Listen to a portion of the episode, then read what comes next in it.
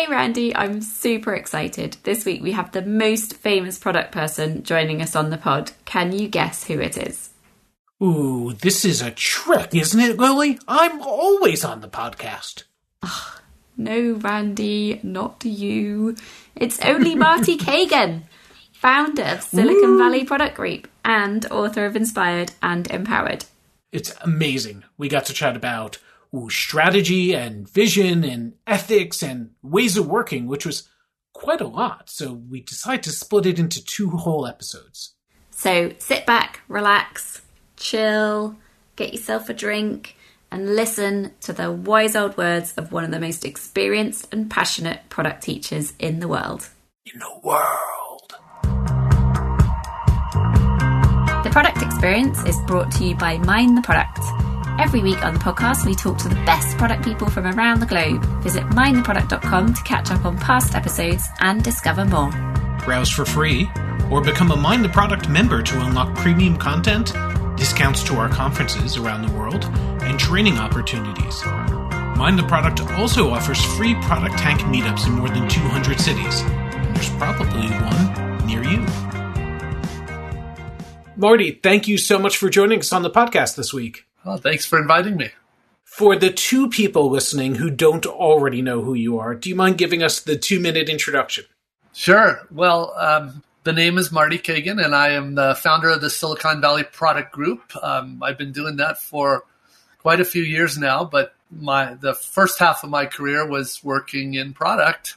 Started as an engineer, and then I learned product management, and then I learned product leadership, and I've been doing that for several companies, and I've written a couple books, one called Inspired, which is for product teams, one called Empowered, which is for product leaders.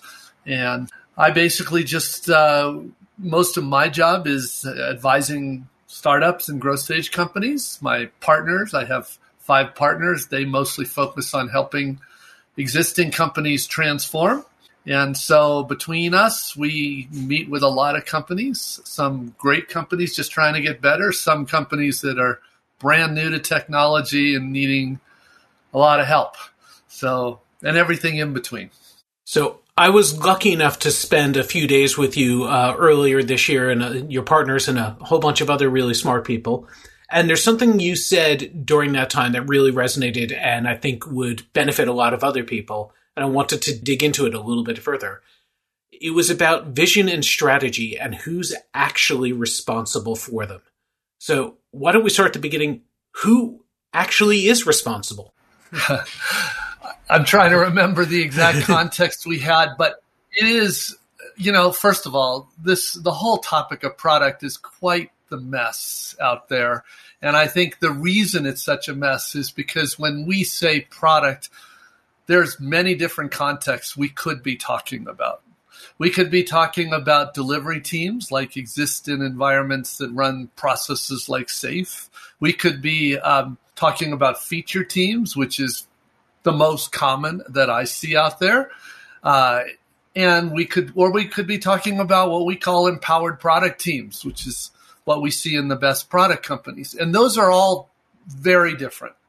And the job of a product manager, completely different. It doesn't really exist in the first one by any meaningful sense. But even in the second one, in a feature team, they're much more of a project manager than what we would call a product manager. So there's so much confusion and noise out there around what are we even talking about.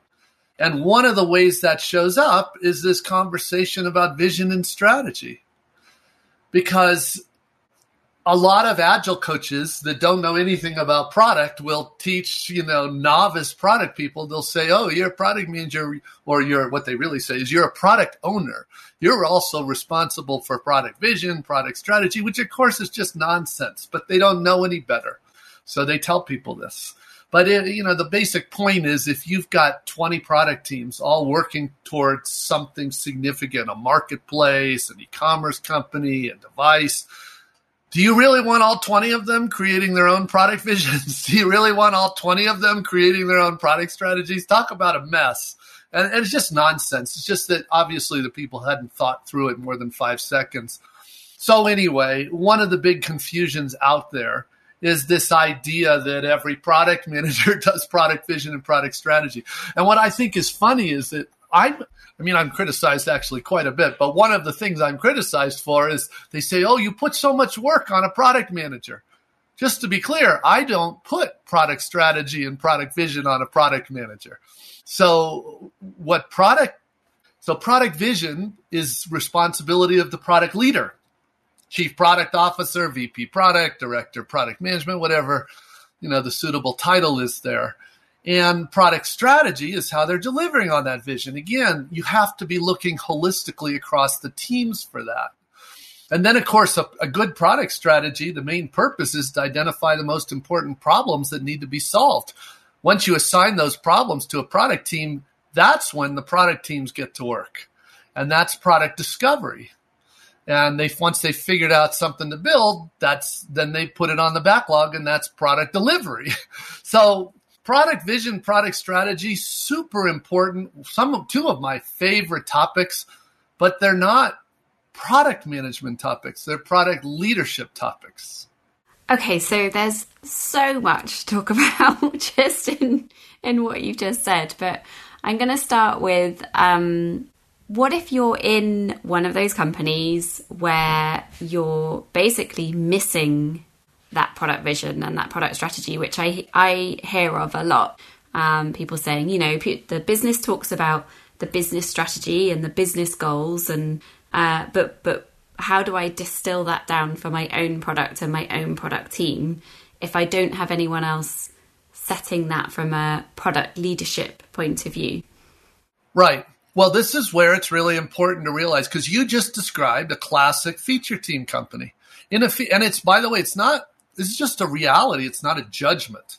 If a company is set up where the stakeholders are really driving what gets done, they usually are driving these roadmaps, and they're giving these, they're working with the product team, the feature teams on those roadmaps to say, when can we get these features? There is no product vision. There is no product strategy. And that's not like it's missing. It's not needed in that model. They are the feature teams are literally there to serve the business. So you got a lot of quote product managers. I'm really talking about a feature team where they're not really product managers, but they're like, "Where's our vision? Where's our strategy?" You don't need one. You're there to serve the business. If you're an empowered product team working where you're given problems to solve, that's very different. Now you do need a vision and a strategy. So most of the confusions out there stem from not understanding the kind of product team you're on and really what your responsibilities are on that team. And this is just one of many symptoms. Do you think it's as black and white as that? Like you're either one or the other? Or do you think there are teams? Because I definitely... No, there's a third. Yeah, there's definitely people who are trying to move more to the empowered. Yeah. And there are some things you can do for sure. But, it is pretty clear. You're either given features to build or you're given problems to solve. That's pretty binary. And it's not hard to see the difference. And of course, if you're given a problem, if you're given a feature to build, projects to build on a roadmap, then your job is really to do a little design and code and deliver. That's basically your job. On the other hand, if you're given problems to solve, you have a much different job. You have to figure out what to build. You have to figure out a solution that works. So those are very different assignments. It's not nothing in our industry is truly black and white. There's all kinds of, variations we can talk about. The third major variation is even worse than a feature team. That is literally there's a backlog administrator, product owner, and a bunch of developers. A lot of times those developers don't even work for the company. Those we call delivery teams. A lot of people will just call them a scrum team or, they are just there to code. There's no pretense about product management or product design or anything like that. So it's not just the two, but I think the essence of your question is, is there a spectrum there really? And, it's not that hard to see the difference. It only takes a few minutes to identify what's going on, a few questions. Usually my favorite is to talk to one of the engineers. You can tell very quickly with the engineers if this is a feature team or a product team. And don't get me wrong, there's thousands and thousands of companies that want to be feature teams. And there are thousands and thousands of product coaches that want to help them be feature teams. So when I meet a company that wants to be a feature team, then I just introduce them to one of those people. But because there's books, there's everything, training classes, all kinds of things. That's the way a lot of the world works. It's just, to me, it's not interesting to me. That's not how the best companies work. That's not where really almost any of the innovation out there comes from. So I don't find it interesting. Okay, so let's concentrate on the best companies and the best way to do it, which is the empowered product teams, because they're the ones we love and the ones that we really want to kind of aspire to be if we're not already, or, be proud of being if we are. So who and how is that vision and strategy set in those empowered product teams? You mentioned that it was the product leader, but if you're in a really big product org, there's many product leaders. Well, let's talk about a real example. So just because of your very charming accent, I keep thinking of England right now. And Trainline, company you probably know of, Trainline. You probably have the app on your phone. Trainline, just a few years ago, was classic IT. They had no technology to speak of, and a private investment firm, a private equity firm, I'm trying to remember which one it was, but they saw this Trainline company and said, this is ridiculous. They should be a tech company. And so they bought them. And in a few short years, they turned it into one of the best product organizations, in my opinion, in the world. And they brought in a woman named Claire from eBay to be their new CEO. First thing Claire did is brought in a proven product leader, named Jonathan Moore, who, by the way, I think might be a neighbor of yours, Lily. But Jonathan had led the real innovations going on at the Guardian, and I've known him for a long time. Anyway, he took over, and the first thing he did was set up real empowered product teams. And they got to work reimagining the travel experience for riding the rail, first in the UK and later across Europe. And that is, anybody who was using the old and then went to the new, they could see the difference. They could see what happens. And in truth, they started, it was pretty small because there was almost no tech there. But by the end, it was a pretty substantial organization. So even in a large organization, there's typically a single head of product. And they might have many directors under them, many lead managers under them, which is, the larger you get, the more that's true. But in typically every business unit, if not the whole company, there is a head of product. In this case of Trainline, it was Jonathan. And, just like there's a head of technology, chief product officer, chief technology officer, and those two really pair up to do these things, to turn places around. So you talked about vision, which I totally see being something that you only have one of for a company. And strategy at a high level, you'll have one. But as you go down the organization, get closer to the coalface, there will be more specific things and ways of doing it. So how do you handle that? What is... Not usually, by the way. Not usually. First of all, I should clarify, some companies are so huge... think Google, think Amazon, that each business unit, each division would have its own vision and strategy. But a product strategy is literally meant to, it's a product strategy.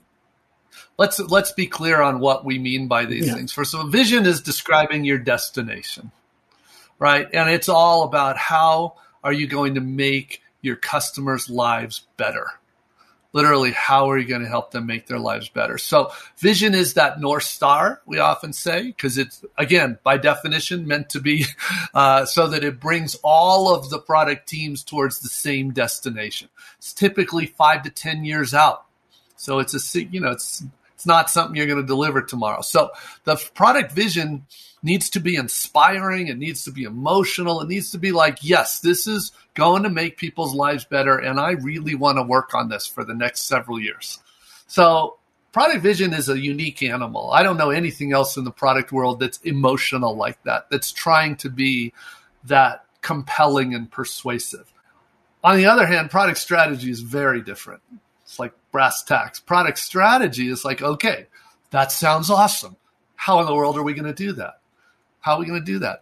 We need to decide. We need to pick our battles. That's called focus. We need to leverage insights. That's data. That's learnings from talking to our users and customers. That's new technology trends. That's changes in the industry. So competitive landscape. We need to decide what are the insights we're going to really make bets on.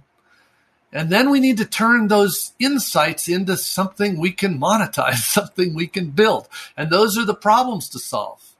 And those are what we give to the teams. If we've got 50 product teams, you know, we're going to make sure. It doesn't mean we have 50 problems. Very often, if we've got 50 product teams, they might be given 15 problems, where much of the time, multiple teams are actually given the same problem, either to work collaboratively on or to work in parallel on, because you're really making a big bet. So it's not like a product strategy cascades. Now, the other thing I should really say, because this really messes up so many people, I'm talking about product strategy. I'm not talking about business strategy. I'm not talking about go-to-market strategy. I'm not talking about discovery strategy. I'm talking about product strategy. There's lots of other kinds of strategy in the world. So let's be really clear. What is the fundamental difference between, I think most of those are clear, but what's the fundamental difference between a product strategy and a business strategy? I think that trips a lot of people up. Yeah, I think it does too. So business strategy, these are, first of all, one obvious difference is who's responsible for what. Business strategy is typically a C-suite decision. So for example, a few years ago, Netflix made a big business strategy decision to get into the content creation side of the business. Because if you remember, for their first life, they were content distribution side of the business, not content creation. And that's a big business strategy decision. And they ended up, and there's a whole good reasons behind it, but that's not your question. So the board decided, the C-suite decided, we're going to get into content creation, not just content distribution. The product organization had to get to work, because now is a very different assignment to try to make that a reality. So business strategy is done at the top level. It's usually things like, how are we going to make money? One of the most common examples is go to market. So they'll decide, let's say you're Atlassian, company, another great company. They started with a business strategy of selling direct to teams, just direct to us, all of us. There's direct to engineers, direct to designers. And more recently, they decided to expand their go-to-market to have a direct sales force.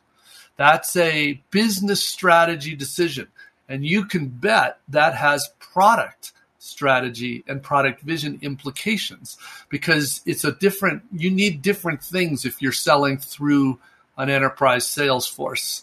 You need to make sure you're not losing money on every sale, for example, because it's a different model. So the business strategy done by the senior level, and then the product strategy comes from the product leaders. How are we going to do this? That's product strategy. How often would you expect to revisit your product strategy? So product vision, just to be clear, that's like once every 5 years. And those are... when they're done well, they keep in. At Tesla's was 10 years. They're on their second 10-year product vision. Product strategy is a living thing. So that is literally by the leaders updated constantly. Now, normally, at least with the companies I advise, we are explicitly revisiting it every quarter. So no less than every quarter. But in truth, here's what's going on. We've talked about the leaders, but when you look at the teams are working on problems every day, every week. And, mostly they're in product discovery. They're learning. They're trying out ideas, usually with a prototype, usually with customers, and they're finding what works and what doesn't. Most of the time they find out their prototype's not very good and they just need to iterate. That's like the most common learning. But, we don't advertise that. We just keep iterating. But once in a while, the team actually learns not just that they need to do something, but they get a real insight. They realize, oh, we finally figured out why people are not responding to this or why this doesn't solve their problem. Now, that's an insight. That's a big deal. The teams are coached and trained so that when they run into these occasional insights, and it could come from talking to users, it could come from the data, it could come from the technology, it can come from lots of places. But they're coached that when they find this, they share it with their manager. And the reason they do that is because there are really two reasons. Number one, the manager might know of another team that's struggling with the same thing, right? So they are there as a leader, as a manager, to connect the dots. But more to the point, they share it because that insight might actually be important enough to be a key driver in the next iteration of the product strategy. So a real example is a company that experiments with a new mobile app, and they find that some things work remarkably better with the mobile app. This is not unusual. It's why people do native apps. And you find that out, and you realize, wow, we've just barely we barely put our toe in the water about what we could do with mobile. So maybe we're going to update our product strategy to really double down on our bet on mobile. Why did you do that? Because of what you learned in this prior quarter. So our product strategy is still going to take us in the direction of the vision, but now hopefully we're doing this based on the very latest learnings. I've never met a product manager who didn't have a bit of a perception problem in that they spend all day working on one particular aspect of the business, and they believe it's the most important thing to everyone because it's the most important thing to them. So you talked about the product leader setting the strategy and the vision. You just talked about sometimes the product manager, the individual product manager and team finding something else out. How do you balance at that lower level having some responsibility for strategy and tactics and then going up the ladder with that? Well, don't be clear on what I said was – they find that they're coached so that if they run into an insight, discover an insight in the course of their work, no matter what that insight is, your obligation is to let you move that up the chain so people can take advantage of that if it makes sense. Now, the product leader is making the judgment call. Is that what they're going to bet on next quarter or something else? But that's the difference between the leader's responsibility and the product manager's responsibility. Now, you're sort of getting on another topic, which is the premise of an empowered product team is you want to push decisions down to the teams because they're the ones in the best position to make the best call.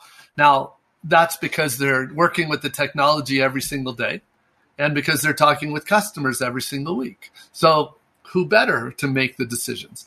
That sounds wonderful, but there's a catch. The catch is the leaders need to share the context. Otherwise, how can the teams make the decisions? So if a team doesn't understand the product vision, how are they going to know what to do? If the team doesn't understand the product strategy, how are they going to know? If the team doesn't know what the other teams are in the team topology, how are they going to know? So they need to be able to make good choices. And in order to make good choices, good decisions, they need that strategic context. And that's why one of the major things that managers do to coach their product managers and their product teams is share that context. Share that context. So it's not really about your thing being more important than anybody else's. The only reason we don't have product teams if they're not necessary. And no one team is able to do everything they need to do. Otherwise, it would just be one team. So you've got 25 teams. We're all doing a piece. The way we know this is working well is if every member, especially every engineer on every product team, knows how their work contributes to the larger whole. They can see, they can connect the dots between what they're building every day and the vision they're trying to achieve. If they can't, that's a real problem. That says they don't have the context. It also says they're probably mercenaries and not missionaries, right? They're just probably saying, just tell me what to build, I'll build it. And that's never what we want. That's not where great solutions come from. So what about other parts of the business? You talked earlier about discovery strategy, and there's also things like data strategy or tech strategy. How do all of these different strategies come together in an ideal world? Or how have you seen this work really nicely so that everyone in the business and the organization is really clear on how all of the different disciplines are working towards the vision? Sure. Well, it's really important to distinguish between two kinds of people in the company. Everybody's wonderful, but there are those that are members of the product team, and then there are those that are stakeholders in the company that have impact on the product team, but they're not on the product team. So most of what you mentioned was actually on the product team. So for example, product team, product management, product design, engineering, supported by user research, data analysts, sometimes data scientists, to help us do our work. The user researchers help us make good decisions qualitatively. The data analysts help us make good decisions quantitatively. But those are first-class members of the product team. That's what they do. A product team, also known as a squad, is a cross-functional group. So that's critical. Now, there's more people in the company than just product design and engineering, right? We have sales and marketing and customer success and manufacturing and finance and privacy and all these different people. Are they on the product team? No, they're not on the product team. That would be, first of all, they have their own jobs to do. Imagine how many people would have to be hired to be a member of those teams. But also the purpose of, you know what the designers do and you know what the engineers do. The purpose of the product manager is to understand the constraints of those different parts of the business and represent them on the team.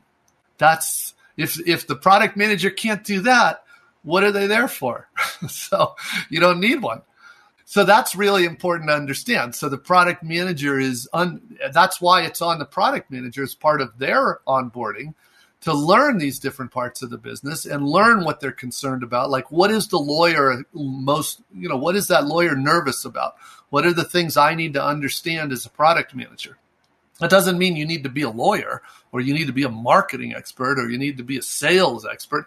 You do need to understand enough of what their job is to be able to say, like, okay, I need to show this. We're working on something that the lawyer is going to care about. So I'm going to bring a prototype to the lawyer tomorrow and I'm going to ask for 10 minutes and I'm going to show it to the lawyer and make sure that what we're about to build is going to be okay. That's really the obligation of a product manager. And if you don't have somebody like that on a team, then you're back to design by committee. These are those feature team companies where they get all the stakeholders together in a room and they fight it out. And you end up with some worse than mediocre solution because it's the only thing they could all agree on in the room. So if you don't start off in a company that's empowered, how do you start to get good at this? How do you build up the reps and build up the skills so that you can hopefully either transform the company or get a job at a better company? Yeah. Well, the design and the engineering roles are not all that different. They're more like let loose kind of thing. Product role is very different. So I tell people if they're at a feature team company, if they're at a delivery team company, I try to be honest with them. It's unlikely they'll be able to do any kind of product work there. They probably need to go work on finding a company that knows better. But with feature team, that's not really the case. A lot of feature team companies not only want to change, but they're in the process of change. They're trying to change. So I think it's worth giving it a real try in that situation. So what I encourage the person to do is go to your manager and say, hey, I would love to try to work this way. I'd love to learn what I need to do and give this a shot. What do you think about letting our team do this as an experiment for a few months? Let us run this way. If it works well, great. It's sort of we're starting a transformation. If it doesn't work well, we could either iterate or maybe it's not for us. But most companies will say, absolutely, that's a low-risk way of trying things out, learning what we don't know. So I will tell you, most of the time, the management is like, go for it. The problem, though, is that the product manager in particular, if they, it's one of those be careful what you wish for. because now you got to step up. And a lot of product, you know this, a lot of product managers, when they figure out what the job really is on an empowered product team, they're like, oh my God, that's like so different than anything I've ever done. And I don't even know if I want to do that. So well, let's be brutally clear about what the difference is. So when you meet people, what is the difference you see between someone who is good and you rate and someone that is just going through the motions? Well, that going through the motions is an issue in any role, in any style. There's people that are just basically there just for a paycheck. And I blame their managers for that. They're not inspired. They're not motivated. The real issue is somebody who's, say, grew up in a company that was feature teams. They've been used to being handed roadmaps, and they're being used to playing that cat herder role that so many people call. I actually saw something from Janna Bastow. You know Janna. Janna Bastow, yeah.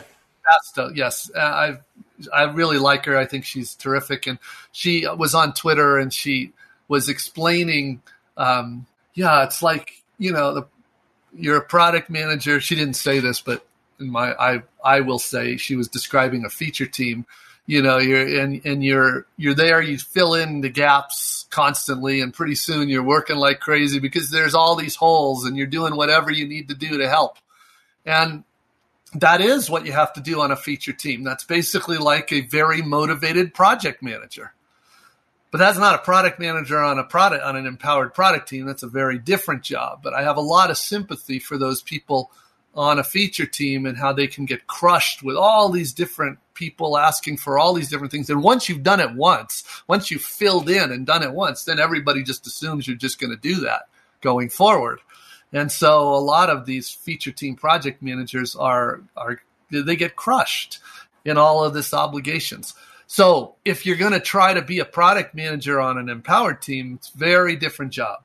So we start by, first principles. What is your responsibility? First of all, you're responsible for being an expert on your users and customers. You're responsible for being an expert on the data that those users generate. You're responsible for understanding each of your stakeholders and what their constraints are and building the trust so that they know that you will make sure you're considering their needs before you have your team build anything. And then you're expected to be on top of the industry trends and competitive landscapes so you know the environment your product will need to run in. That's what you bring to the team. That's different from what a designer brings to the team. That's definitely different from what the engineers bring to the team. On an empowered product team, you're not just a cat herder. In fact, normally, we have a separate person that is that cat herder project manager. I like to use the Spotify term delivery managers for that. But you have a real contribution in an empowered product team. The product manager is a maker. They're responsible for the value and the viability of the solution. So that's what they are signing up for. And for most product people, and I was definitely in this boat, it takes several months to do the learning before you can actually contribute to a product team. So if we just take that back to the vision and the strategy topic that we started with, if we imagine just starting a new role in a new company as a product leader, so I am responsible for the vision and the strategy, what is the thing that I should do, or what's your kind of like top tip for coming up with or developing a really inspiring vision and a really solid strategy? Well, the assumption here is that this is a product leader that's been there, done that at a product company. So they know what they're doing. As you know, because a lot of product leaders, it's their first time. They've never done this before. Because in that case, that's when I recommend, in fact, Randy knows this because that's why we held the session in London, was to find more people we can recommend in those situations. So now I have a nice list of people that I can say, all right, you've never done this before. Let me introduce you to somebody who has, and they can help you through it this first time. So that's a big deal because, and I mean, been there, done that. I mean, at a real product company, not a feature team company. So that's the prerequisite. Otherwise, how in the world? It's the blind leading the blind otherwise, right? So, but let's assume they either have, you know, somebody like Randy to help them, or they have, they've done it before. So now they know that, of course, their first obligation is coaching their people, and their people know how to do their jobs, but they're also responsible for this vision and strategy. So there are, I mean, in the book Empowered, I describe the methods that I encourage teams to use to create those product visions. There's also a bunch of firms now that have vision sprints, where in 1 week, you know, you get everybody together and you come out, you know, you come into it with the business strategy. You know, you asked about that before. That's one of the main inputs. And then you come out with a product vision. And anyway, there's some big choices to make. Obviously, you want to, the real nuance is actually, it's not so difficult in terms of creating the product vision, but you need to realize that the CEO needs to feel real ownership of that product vision.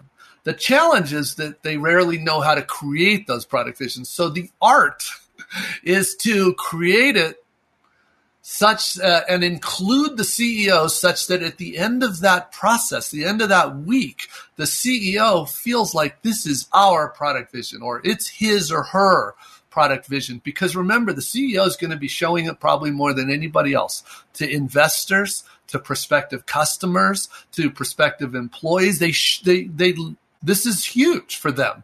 So it's important that the CEO feels real sense of ownership of it, even if they weren't the ones that came up with it. And that's sort of the nuance there. This is why, I mean, there's so many topics here, but this is why it's really important that if your CEO has a big ego, and I will just say most of them do, then the head of product needs to be sensitive to that so that you don't get this thing going on with the, you know, especially when it's two males, it doesn't usually go well. I can't tell you how many times either friends of mine or people I've coached have come to me frustrated and saying, this thing I've been pushing for months and months, my stakeholder, my boss, my CEO, whoever it is, just came back and told me they had this great idea, and it's what I've been telling them for months. And I keep saying, you've won. You've successfully made it their idea. That's a massive win. It is a massive win. But, you know, ego gets in the way of realizing it's the win. So it's a hard job. It's hard job.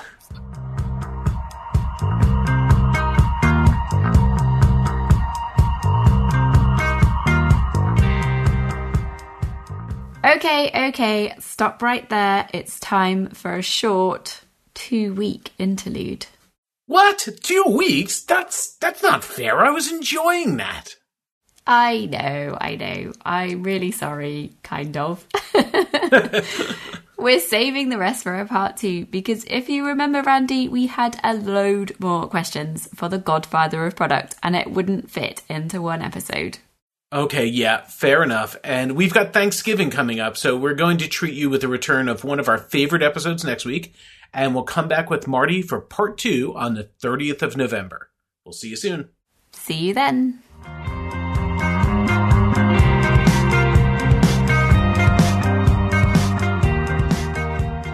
The Product Experience is the first and the best podcast from Mind the Product. Our hosts are me, Lily Smith. And me, Randy Silver. Lou Ron Pratt is our producer and Luke Smith is our editor. Our theme music is from Hamburg-based band PAU. That's PAU.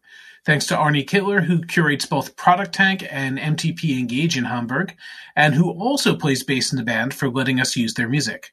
You can connect with your local product community via Product Tank. Regular free meetups in over 200 cities worldwide.